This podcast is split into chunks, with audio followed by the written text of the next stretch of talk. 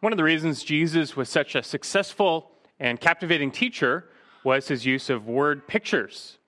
He quite often took these abstract truths and made them clear and understandable by employing metaphors and word pictures.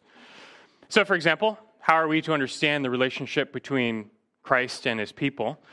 Well, he taught it's, it's kind of like a shepherd and his sheep. Jesus is the good shepherd, we are the sheep. In John 10, Jesus fleshed out this analogy to teach us some things.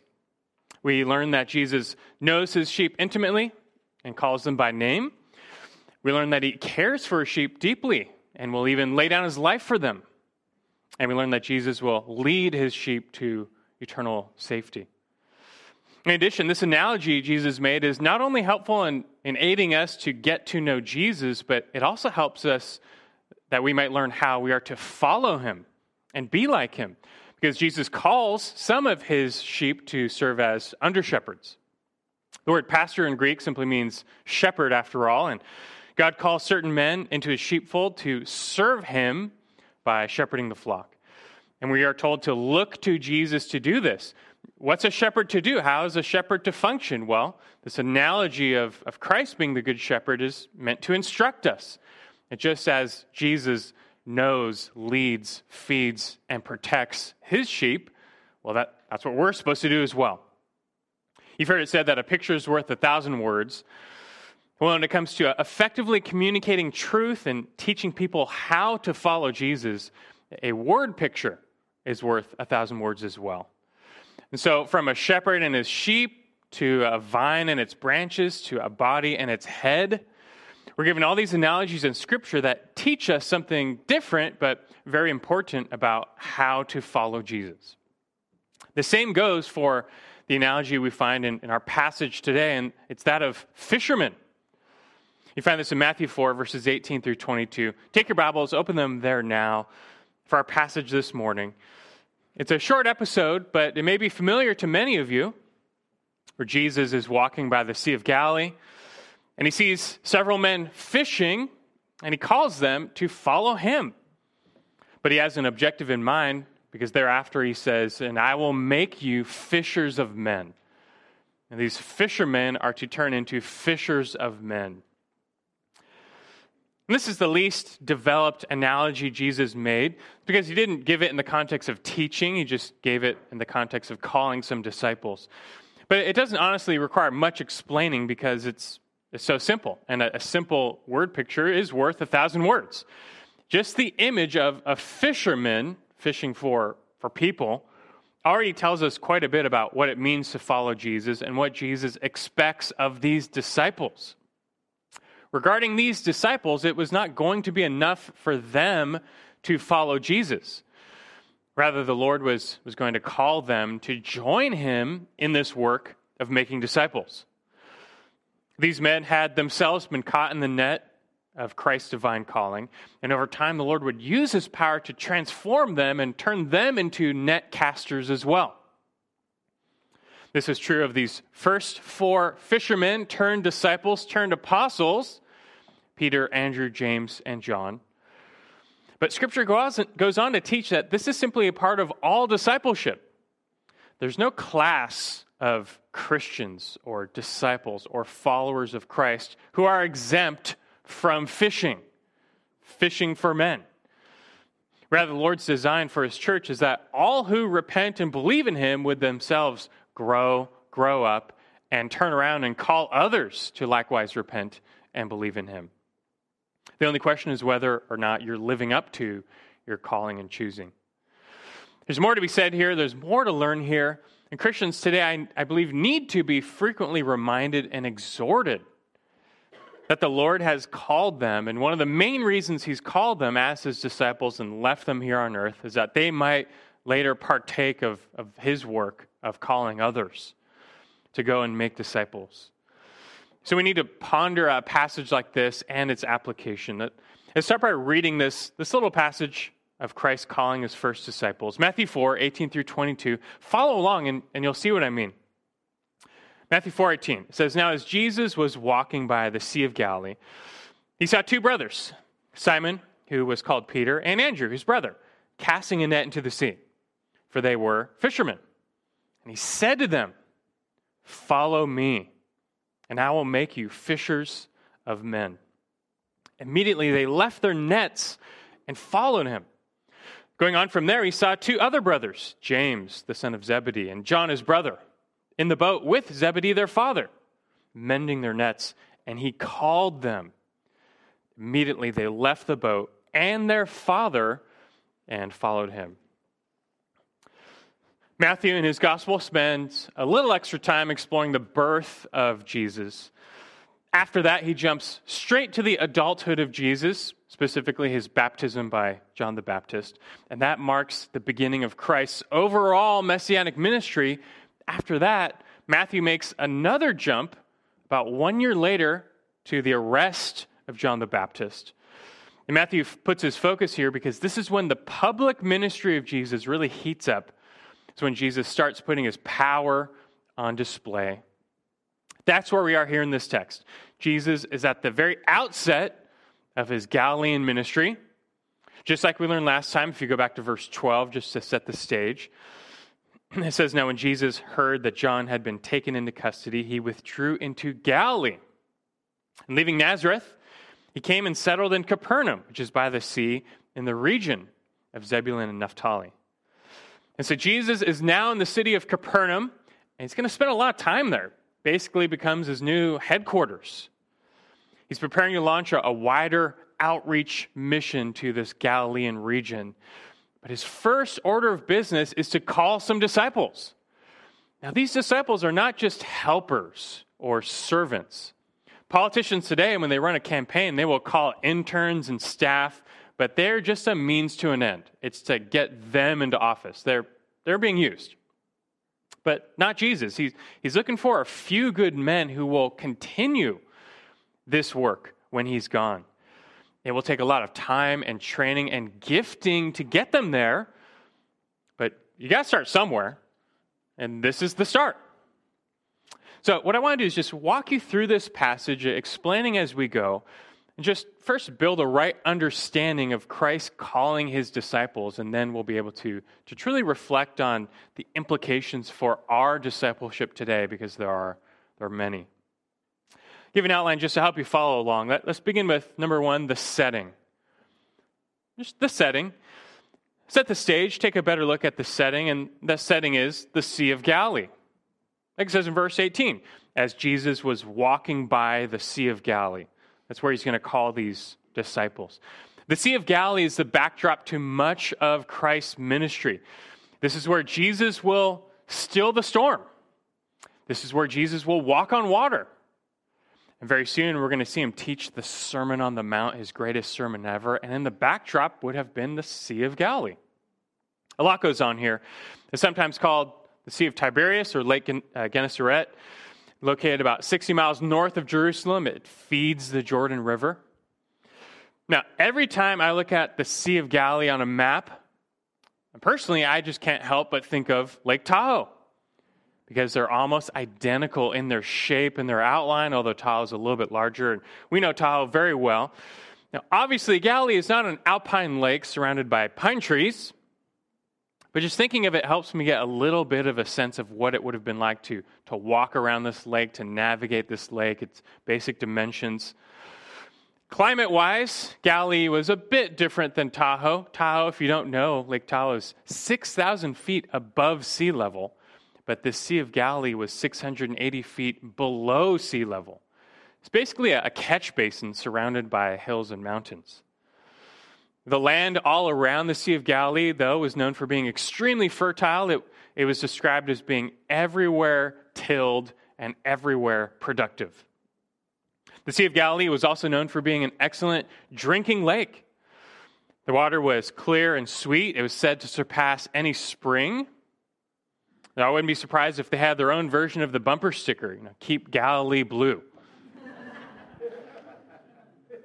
But being such an excellent water source, it naturally attracted a lot of people over the years.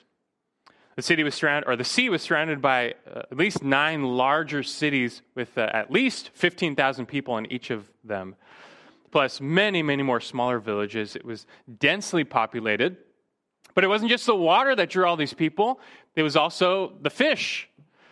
It, this, this, lake was teeming with fish, and fishing was the major industry in Galilee. Some of the fish was even exported far and wide. Every town seemed to have had a little port with busy fishermen. And one of those towns around the lake that had a big, bustling port was Capernaum. And as we learned, this is where Jesus is now, where he's going to set up shop for a couple years. Capernaum is on the northwestern shore of the Sea of Galilee. It's right on the lake. This is where Peter, Andrew, James, and John were living. They used to live in Bethsaida, which is a few miles north, but they had recently moved to Capernaum, probably for better fishing opportunities. It's right on the lake. A lot of business, trade, and travel went through Capernaum. It was a commerce hub in the region. This explains why it had a tax office, which in a little while we will run into Matthew. Jesus calls this tax collector Matthew from Capernaum to follow him. It also housed a military garrison, which is why later we'll see a Roman centurion from Capernaum come up to Jesus seeking healing for his servant. Capernaum will see plenty more where that came from. Many of Christ's great miracles and teaching times came in Capernaum. We'll see that later. But in all, this was a perfect place from which to launch a regional outreach ministry. And it's probably why Jesus came here to set up his new headquarters. But there's more to it than that because Jesus seems to know that this is a good place to find some disciples. In our text, he's down by the shore. He's walking by the lake. But this is not just a casual stroll. He seems to be on a mission. He knows where he's going and what he's going to do. And that mission was to call certain men, specific select men by name, to follow him. This, with this, we're introduced to number two, the fishermen. Number two, the fishermen. And starting in verse 18 again, as Jesus was walking by the Sea of Galilee, he saw two brothers, Simon, who was called Peter, and Andrew, his brother, casting a net into the sea, for they were fishermen. So we're first introduced to a pair of brothers, Peter and Andrew. And sometimes, I don't know about you, but you just don't want to drag the boat into the lake. Just fish from shore. And so that's what they were doing. They were shore fishing with a net. Why? Well, they were fishermen. This was their trade. We see first Peter, whose original name was Simon. Jesus renamed him to Peter, which means rock. Peter was no doubt the leader of the 12. In every list of the disciples, you find Peter's name always comes first. He was their spokesman, which makes perfect sense because he was the most outspoken among them. Peter was really all in on this whole following Jesus thing. Later, it's Peter who gets out of the boat and walks on water to go to Jesus. And later, it's also Peter who, once again, jumps out of the boat and swims to shore to go greet Jesus. After the resurrection, Jesus greeted them from the shore of the Sea of Galilee, probably the same place where he's calling them here. And the other disciples row the boat into shore, but Peter just jumps out, gets in, swims to shore. He just can't wait to be with Jesus. Wherever Jesus is, that's where Peter wants to be. So it's not surprising to find that Peter was the first disciple to fully confess the true identity of Jesus. He says, You are the Christ, the Son of the living God. It's a pivotal passage we'll see later in Matthew 16, becomes the confession of the church. But it's not like Peter had it all together at this point because uh, immediately after he confesses Christ, Peter's the one who then rebukes Jesus for saying he has to go die on a cross. And when the time of the cross comes, Peter's the one who vehemently denies even knowing Jesus three times. Now, Peter was a man of passion, but also weakness. But still, the Lord would use him. Peter would be fully restored in his faith, and the Savior would transform his weakness into strength, and Peter would be the leader of the early church. Now, standing next to Peter was always his brother Andrew. Andrew was actually the one who uh, called Peter first, or who introduced Peter to the Lord first. We'll see that in a little bit. But Andrew mostly gets overshadowed by his brother. But Andrew still played a, prominent role Peter was the leader, Andrew wasn't the follower, Andrew was the bringer. So whenever we see Andrew in the Gospels, he's always bringing someone to Jesus. This is what he does. Andrew was the one who brought his brother Peter to Jesus first. Also, at the feeding of the 5,000, there's a boy with five loaves and two fish. It's Andrew who brings him to Jesus. There's a group of Greek people who want to meet Jesus. It's Andrew who brings them to him. It kind of sounds like this guy Andrew would make for a, a pretty good fisher of men. But it's not just Peter and Andrew we meet here. We're also introduced to another well known couple in the Gospels, and that would be James and John. Go down to verse 21. Says, Going on from there, he saw two other brothers, James, the son of Zebedee, and John, his brother, in the boat with Zebedee, their father, mending their nets, and he called them. So Jesus calls Peter and Andrew. They follow, and they keep walking down the beach. They're going to the next stop, and they pull up to the, the Zebedee Fishing Company. Zebedee, the father, seems to have had a sizable fishing operation. There's other boats, there's other servants. This was the family trade. They seem to be successful at it. And if you know a thing or two about fishing, you can tell James and John were good fishermen because when we see them, what are they doing? They're mending their nets. And that's a good sign. Abraham Lincoln once famously said, Give me six hours to chop down a tree, and I'll spend the first four sharpening my axe. And likewise, a good fisherman will spend just as much time tending to his nets because otherwise it, it's all for naught. But we don't care so much about their fishing operation. We want to know who are these two guys, James and John. We have another pair of brothers. James always comes first whenever we see him. James is mentioned first, and it's always in connection to his brother John. These two guys just always went together. When there's James, there's John. When there's John, there's James. They go together so much so that Jesus gave them a shared nickname. You know, Simon becomes Peter, but James and John both are called the sons of thunder. Jesus renames them the sons of thunder. And at first, it, it sounds like a pretty awesome nickname, like the sons of thunder. But uh, I really do wonder if the Lord intended to humble them by it. It's kind of like when a group of friends start calling a guy slugger, and you think, oh, sounds like a, such a cool nickname. But the story behind that, he used to claim he could hit a baseball further than any one of them. But when the time finally came, they put him to the test. Not only did he miss the first pitch, but then he rolled his ankle so bad they had to be in a, a walking boot for a month. So they start calling him slugger you realize it's actually not such a cool nickname. It's just reminding him of his shame. I kind of get that impression with James and John being called the sons of thunder because several times Jesus has to basically rebuke them for their lack of compassion, for their hot headedness, for their arrogance. Because it was James and John who wanted to call down fire from heaven and consume an entire Samaritan village. It was James and John who wanted to stop a guy from casting out demons in the name of Jesus just because he wasn't in their little circle.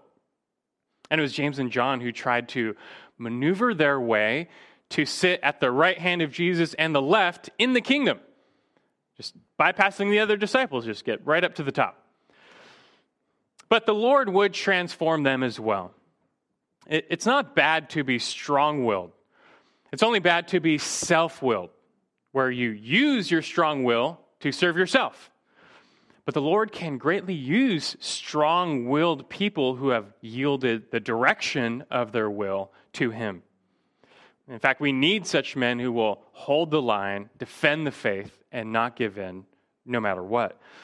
Now, at first, James and John appear quite self willed, but later they would be giving over their lives to the Lord's will the Lord will indeed use their strong will to help build his church.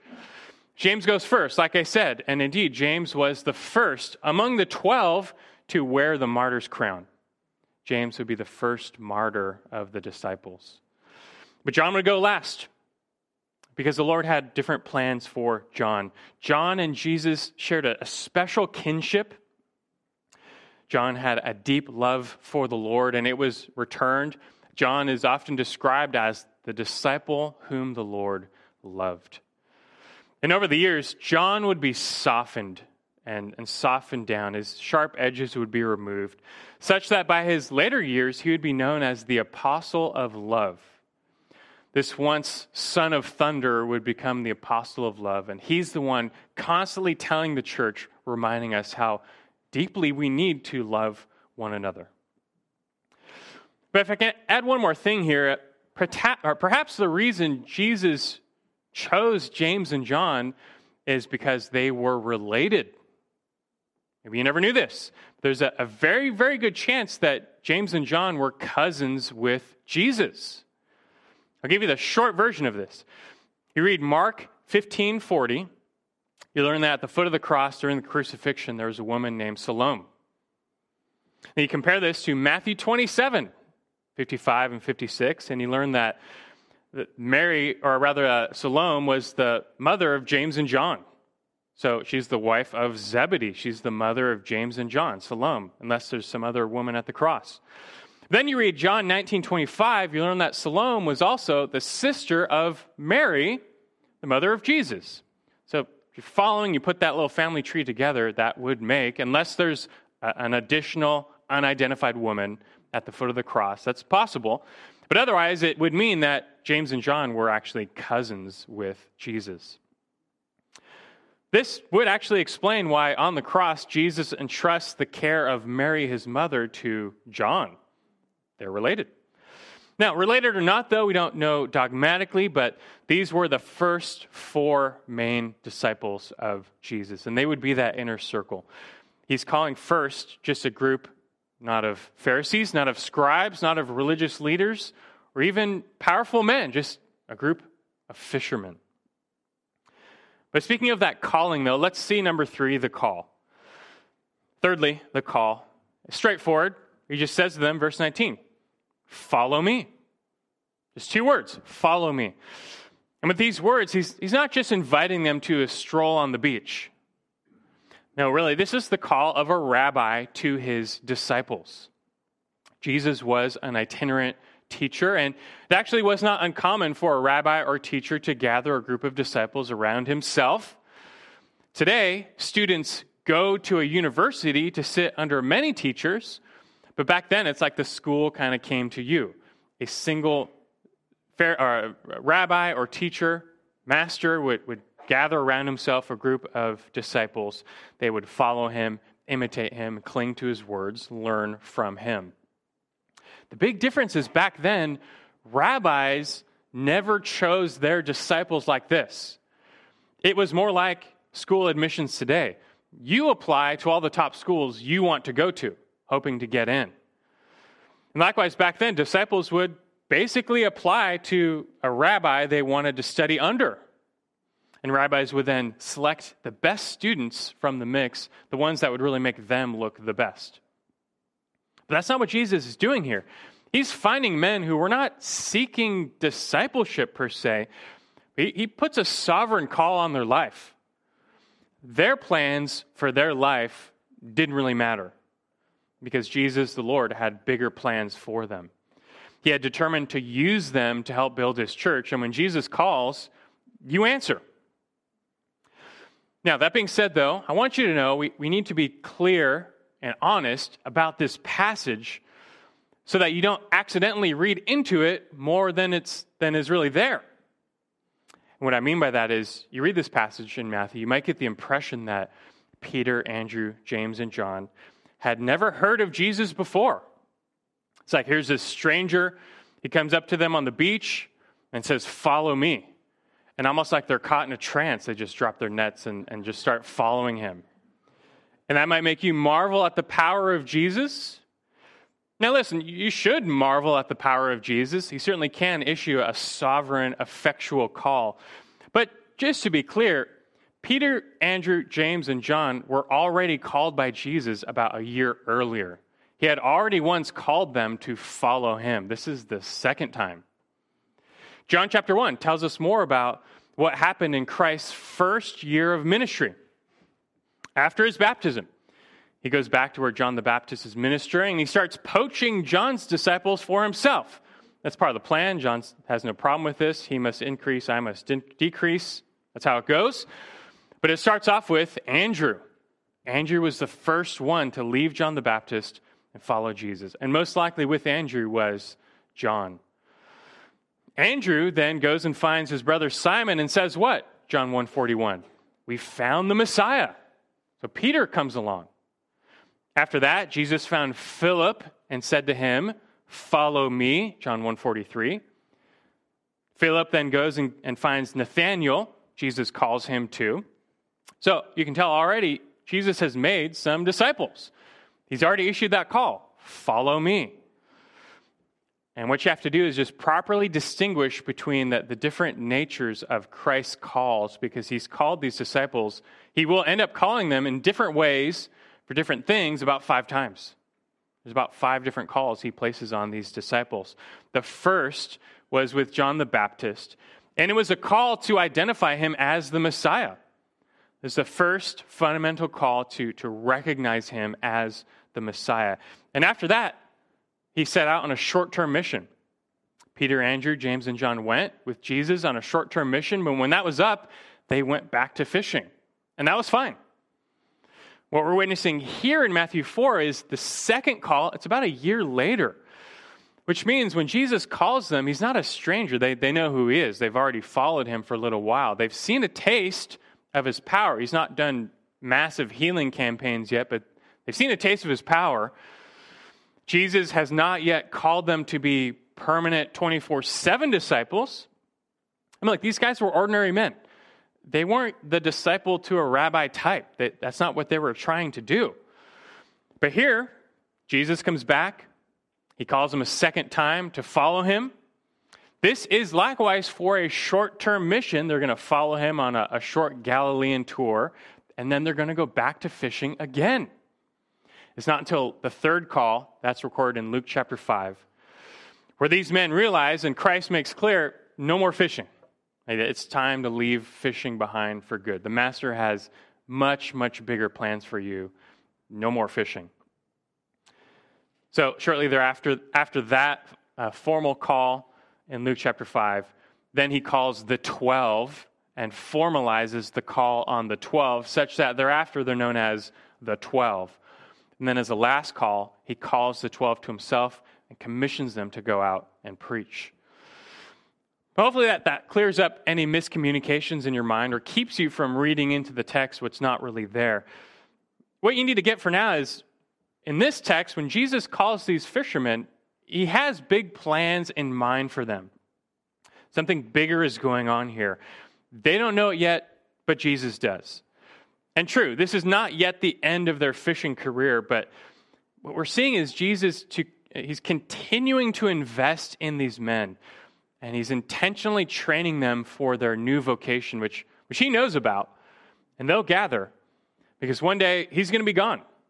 And his intention, whether they get it now or not, is to pass on the mantle to them of being full time fishers of men. In fact, even in this calling, he already lets them know where he's taking them with this discipleship. You see that in the commission, number four. The commission. He said to them, verse 19, Follow me, and I will make you fishers of men. Some have called this image of fishers of men a condensed parable. Jesus, he's not teaching here. He doesn't explain what he means by it, but he doesn't really have to. It's fairly obvious. Instead of spending all their, their time and energy catching fish in a lake, Jesus wants them to be spending all their time and energy catching souls from the earth. It was not going to be enough for these disciples to know in their heart Jesus was the Messiah. Like, isn't that nice? We found the Messiah. No. You know, he was going to prepare them and then commission them to now You've got to go tell other people. You have to go spread the news. They were to tell others the Messiah had come. Back in Jeremiah 16, verse 16, God used the image of fishermen, speaking of how he would fish for his people who were in exile and bring them back to the land of blessing. And similarly, here, the Lord is looking for spiritual fishermen who will blanket the earth with the net of the gospel in hopes that some might be captured but then freed from the domain of darkness. And that strategy is starting here with the four and then the 12. And really, it's in these first disciples that we see the Lord's uh, master plan for reaching the world with his gospel, his good news. He could have done it any number of ways, right? He could have stayed on earth for a couple hundred years and just visited every tribe and tongue personally, if he really wanted to. Or he could have just announced the gospel from the heavens with a megaphone to all the nations. He could have done this many ways, but he chose and determined in his sovereignty to use ordinary men and women, disciples, called to be fishers of men. They would be the ones to take the good news of his death and resurrection to all the nations. And this explains, as we'll see later in Matthew, that why Jesus is not that concerned about the crowds. Yes, he, he will preach to the crowds. He will heal them and feed them out of compassion because he, he does care for them. It's just that he knew the crowds were fickle. I mean, they, they followed just because they wanted more free bread, we learn in John chapter 6. They were not truly devoted to him, and, and Jesus could have attracted a, a mega crowd, but then once he left, they, they're not going to carry on his work. The free bread's over, the show's over, they're, they're just going to leave. Now, Jesus knew that if he heavily invested in a small group of men, teaching them and training them, he could enable this, this movement, this salvation to, to carry on long after he was gone. If he could teach his disciples to be the ones to make more disciples, who themselves would make more disciples, he could get this whole movement to self propagate. And that's what he was doing.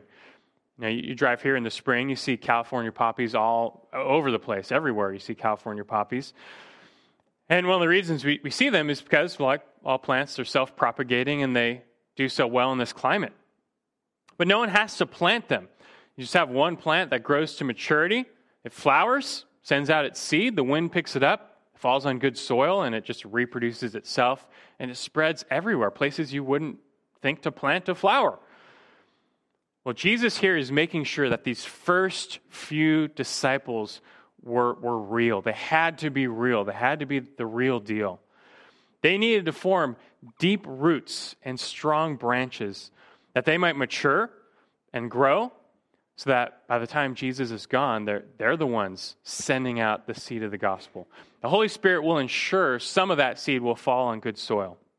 But it was the Lord's plan to always to use disciples to carry on the work of spreading his good news around the globe and building his church. I want to add on that and reflect on that.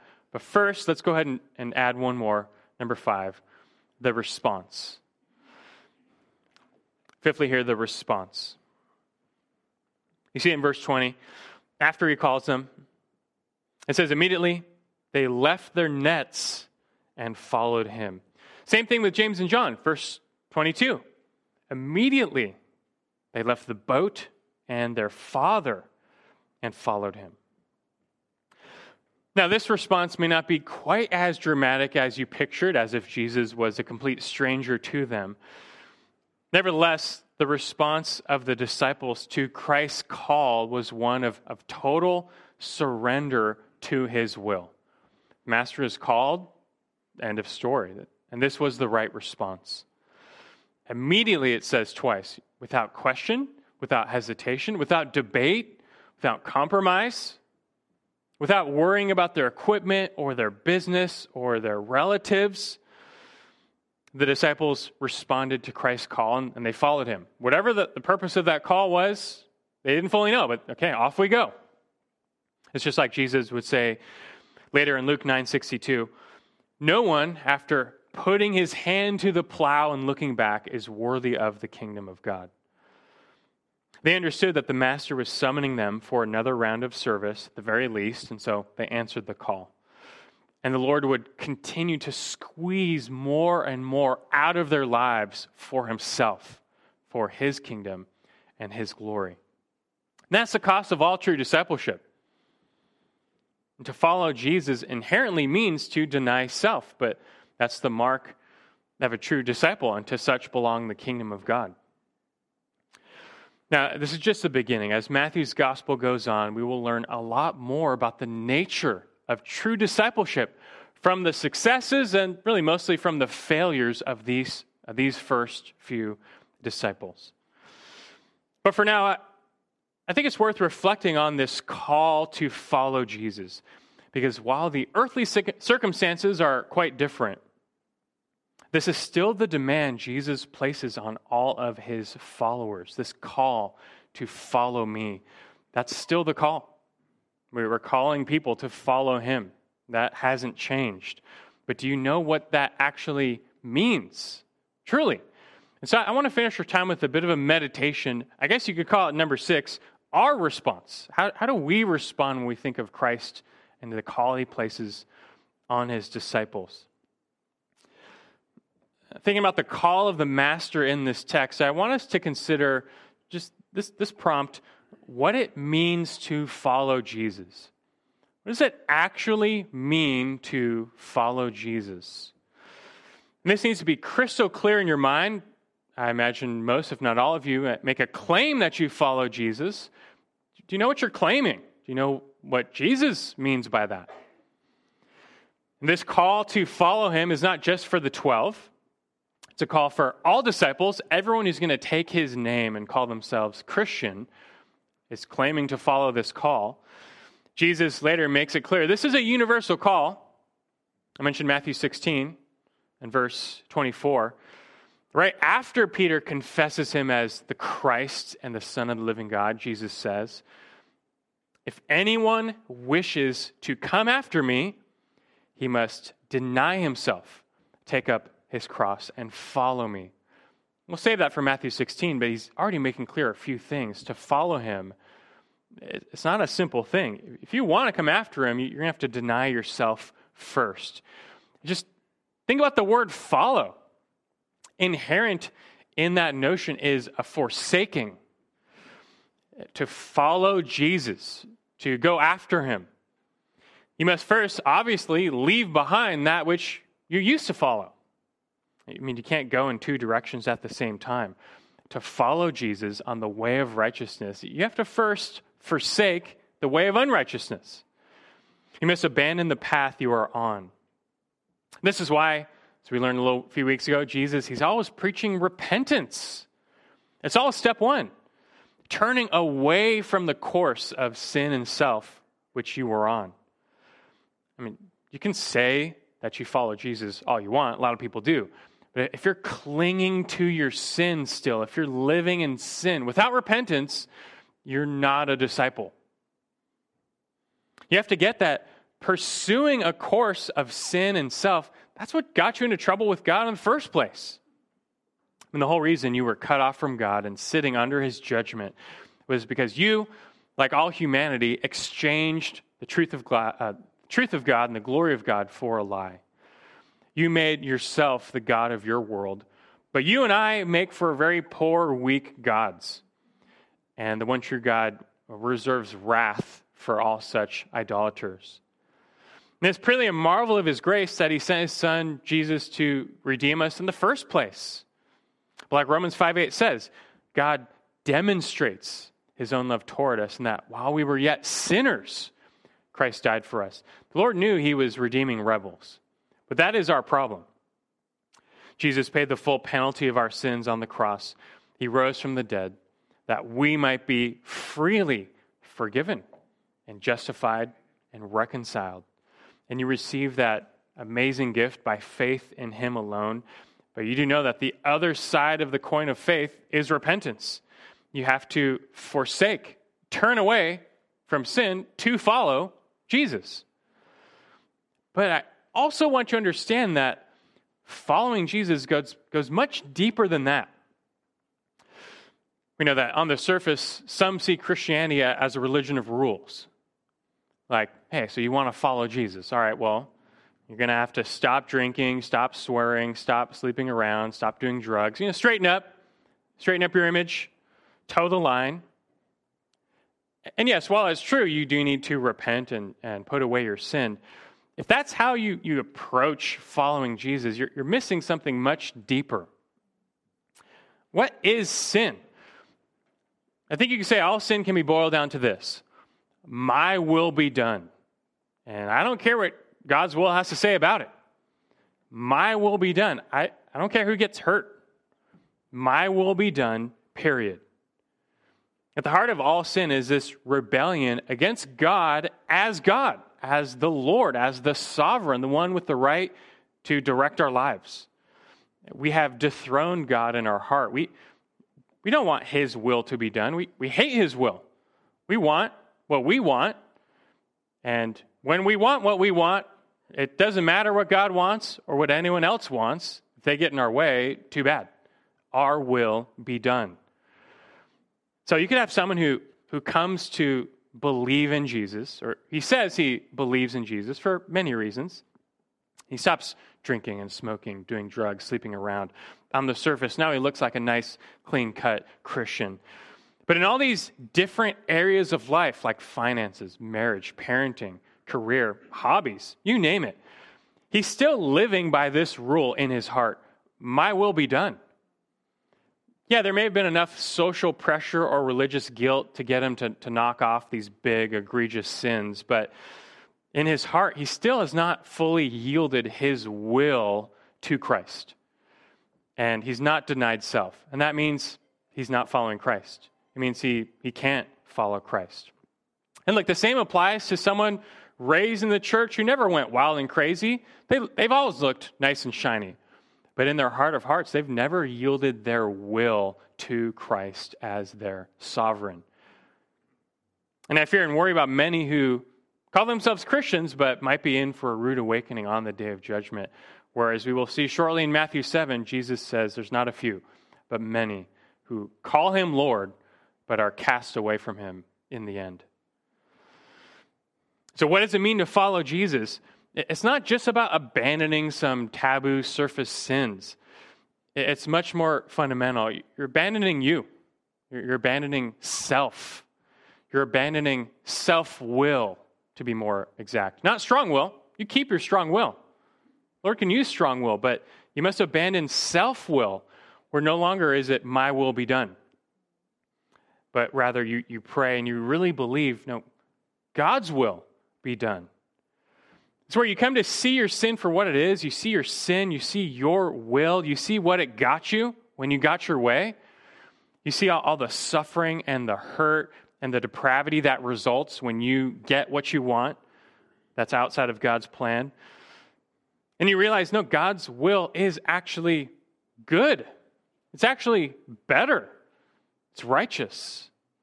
In fact, God even designed it such that when we are living in His will, we're actually the most blessed, we're the most happy, we're the most pleased, we're the most delighted. He programmed true peace and joy in his will. It's not found outside of his will. This is the paradox of discipleship. Our greatest self fulfillment comes in denying self. How can that be? Only his way. Jesus came that we might have life and life to the fullest. If you want that life, all you have to do is die. You die to self, and he grants you life. Like he said, Matthew 16, 25, right after. Whoever wishes to save his life will lose it. But whoever loses his life for my sake will find it. So to follow Jesus, you must abandon self. Now, does this mean that to follow Jesus, you've got to leave your job, like Peter and Andrew? Does it mean you have to leave your family, like James and John? You have to sell your possessions? No, but it might. See, you're submitting your will to His will, whatever that is. That means if it ever somehow becomes clear that your will or your plans or some part of your life is against His will, well, then the disciple would be ready and willing to forsake that as well. Old church in Burbank. When I was a college pastor, there was a young adult who wanted to be an actor. There's a ton of them in, in that church. And he got a role, but it required homosexual involvement. He didn't want to do it, but he knew his future career was pretty much at stake here if he didn't take the role. And that's called a test of discipleship. And what matters more, your will, your desires, or God's?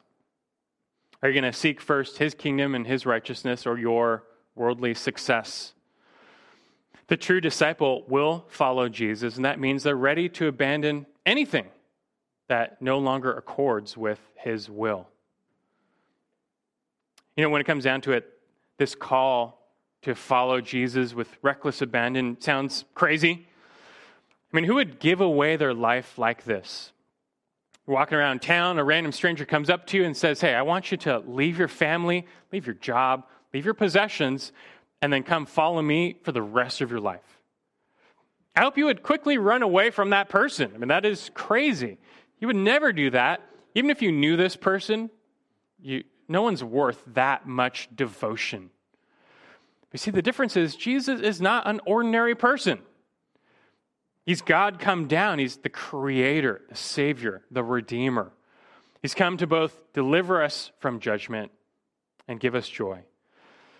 You do notice in these calls, Jesus is not saying, follow the stars, follow your heart. He doesn't even say, follow my teaching, follow my example, although that's part of it. He says, just follow me. Follow me. Jesus is the second part of this equation. It's follow me. And truly following him only works when you know him. You will only get discipleship right when you get Jesus right. When you see him for who he is, you behold him as the sinless Savior come down. That's when you, you realize, no, actually, he is worth my whole life. He's worth all of my life's devotion. It's just like Jesus later taught in Matthew, Matthew 13, 45 and 46. He said, The kingdom of heaven is like a merchant seeking fine pearls. And upon finding one pearl of great value, he went and sold all that he had and bought it. And Jesus is that pearl of great price. He himself is the treasure. And you, you have to see that. You have to see that and believe that to be saved and to make any sense of this call, follow me. Otherwise, it won't make sense to you. It won't be worth it. Why would you do that? You need to count the cost of discipleship, of course, but you also need to count the cost of non discipleship. Consider the cost of staying in your sin and rebellion.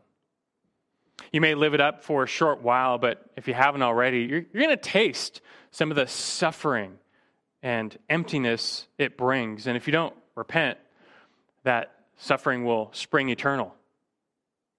What does it profit a man if he gains the whole world, loses his soul? No, but rather choose life today, choose Christ today.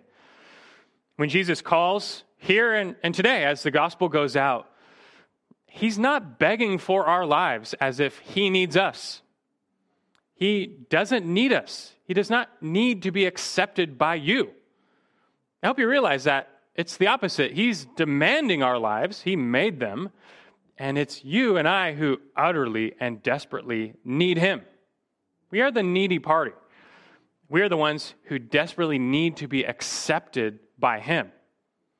And it's only by His grace that He even issues such calls and gives us any time to repent and believe in Him.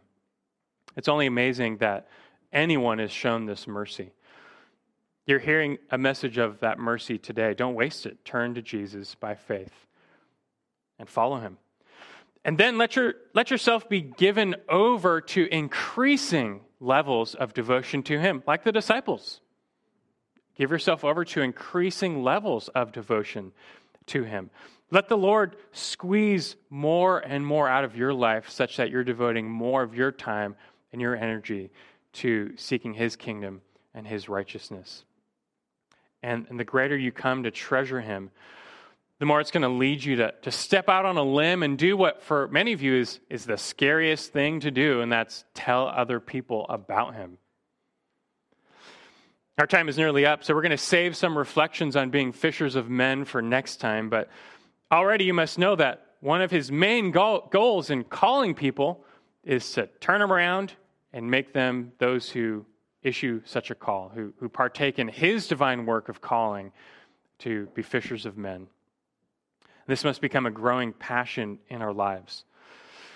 These disciples turned apostles needed to learn that lesson. After Jesus died on the cross, they were all shell shocked. They didn't understand. Then Jesus rose and they were overjoyed, but they were still bewildered because Jesus appeared and then he left. And so they're still left wondering, like, this is amazing, but what does this mean? What's going on? What are we to do? But they finally get some marching orders. They're told to go back to Galilee and the master will meet them there. And so off they go. John 21 tells us about this. Peter, James, John, some others, they're there. They're by the Sea of Galilee. They're most likely right here on the same shore of Capernaum.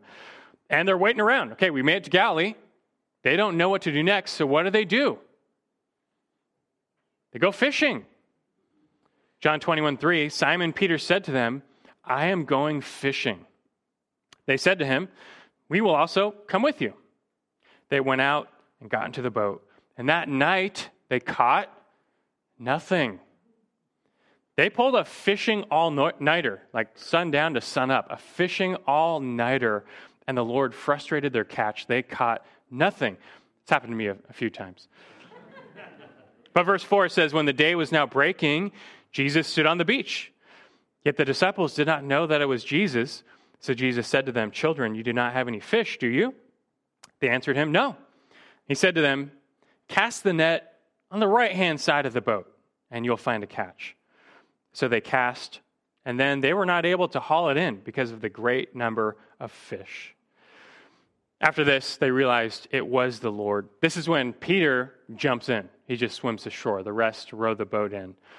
But the risen Lord has come to them again. They sit with him, they break bread with him once more. But then later, Jesus speaks to Peter. Verse 15 says, So when they had finished breakfast, Jesus said to Simon Peter, Simon, son of John, do you love me more than these? He said to him, Yes, Lord, you know that I love you. He said to him, Tend my lambs. Now, Peter was especially shell shocked because although he's overjoyed, the Lord has risen, he's still dealing with the, the guilt that he was the one who vehemently denied even knowing the Lord three times. He's still living with that. And the Lord is gracious. He's going to hereafter restore him three times. But in so doing, Jesus also sets Peter's eyes on what's ahead when he says, Simon, do you love me more than these? That text can actually go either way, but I believe he's not talking about the disciples, but the fish. Do you love me more than these fish? Meaning they just caught a mother lode of fish. This was a fisherman's dream. But it's like Jesus is challenging him here as if he's saying, like, what's it going to be? Do you want to go back to this? Do you want to return to your old life? Do you want to go back to fishing? It can be good, but are you or are you still sold out to me and my will? Jesus knew the answer. Peter knew the answer, but it needed to be said. And so he said, Yes, Lord, you know that I love you. Peter didn't want to return to his old ways.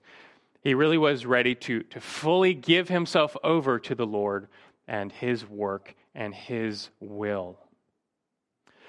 There's more here, but that, that's a fitting final word for us because there might be some of you who, like Peter, and you feel you have failed your Lord in your discipleship in many ways. And guess what? You have. And so have I. We all have. Who fully, perfectly lives for his will? We are still sinners.